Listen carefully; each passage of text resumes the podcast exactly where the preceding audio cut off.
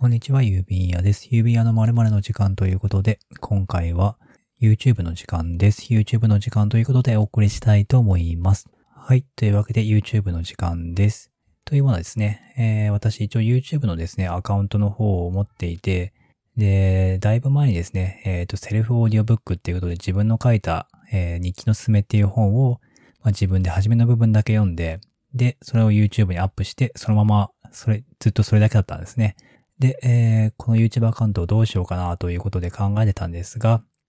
えっ、と、足利キャストっていう、ポッドキャストですね、足利キャストさんで、ヘッドライナーっていう、ポッドキャストの方を動画にするサービスっていうのを、えーだいぶ前になりますけど、紹介してて、で、それを使ってちょっとやってみようかなと思って、今回少し2つぐらいアップしてみました。一応月額かからないで、えー無料で10個まで動画にできて、でしかも10個以上作ってもあの、ウォーターマークっていうんですかね、透かしが入るだけなんで、まあ私あの月、月に10個もアップできてないので、だからまあ、うん、ちょうど無料で使えるなと思って今使っています。で、使ってみて、なかなかいいですね。ちょっとテンプレートが、えっ、と、まあ、動画のテンプレートっていうんですかね、どういう画像を入れて、どういう波形、波の音、えーの形っていうんですかね、音の波の形とか入れられるんですけど、まあそこら辺をどう選ぶかみたいなところはあるんですが、なかなか、うん、やろうと思えば、慣れてくれば多分5分ぐらいで、5分もかからないですかね、3分ぐらいでもう一つ、えー動画ファイル準備できて、で、その動画ファイルっていうのがすぐダウンロードできるわけじゃなくて、一回その操作が終わった後、えー少し置いてからメールで登録したメールの方にダウンロードできる URL が送られてきて、で、そこから、まあ、動画ファイルをダウンロードしたり、あとは、まあ、例えば Twitter に流したりとか、そういうことができるようになってます。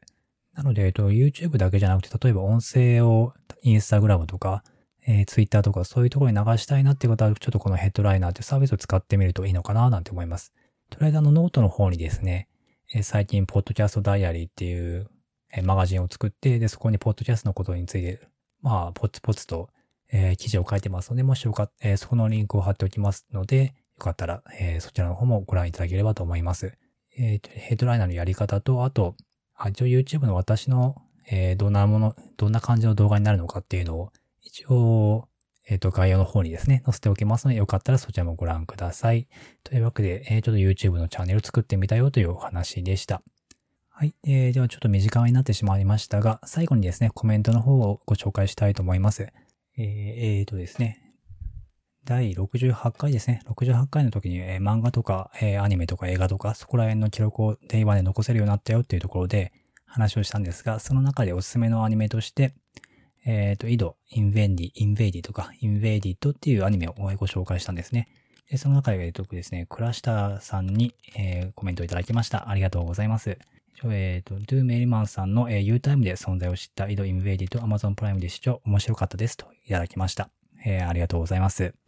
えっ、と、本当に多分私もあの、第68回なんかで話したんですけど、少しお話したんですけど、でも本当に1話を見て面白かったらもう絶対全部見たら間違いなくハマると思います。そういうアニメです。本当にですね、あのもうネタバレになるからもう言わないですけど、もう確実にもうあれなんですよね。泣かせに来たところがあったんですけど、えーまあ、そのまま泣きましたよねっていう、そういう、うん。いや、あれそこはずるいですね。ああいうの本当にずるいなと思うんですよ。うん。うん、ずるい。こうネタバレになるんで何も言わないんですけど、いやー、ずるいなーって思いながら、うん、こう見てました。うん。でも本当面白かったです。えっ、と、13話ですかね。ワンクーランで13話なんで、本当プラまだプライムビデオで見れると思うので、えーよかったらご覧ください。一応 URL も貼っとこうかなと思います。で、最近ですね、えっ、と、読んだ本をついでにというか、ご紹介しようかなと思うんですけれど、えー最近読んでるのがですね、あの、天命のしるべっていう SF の小説ですね。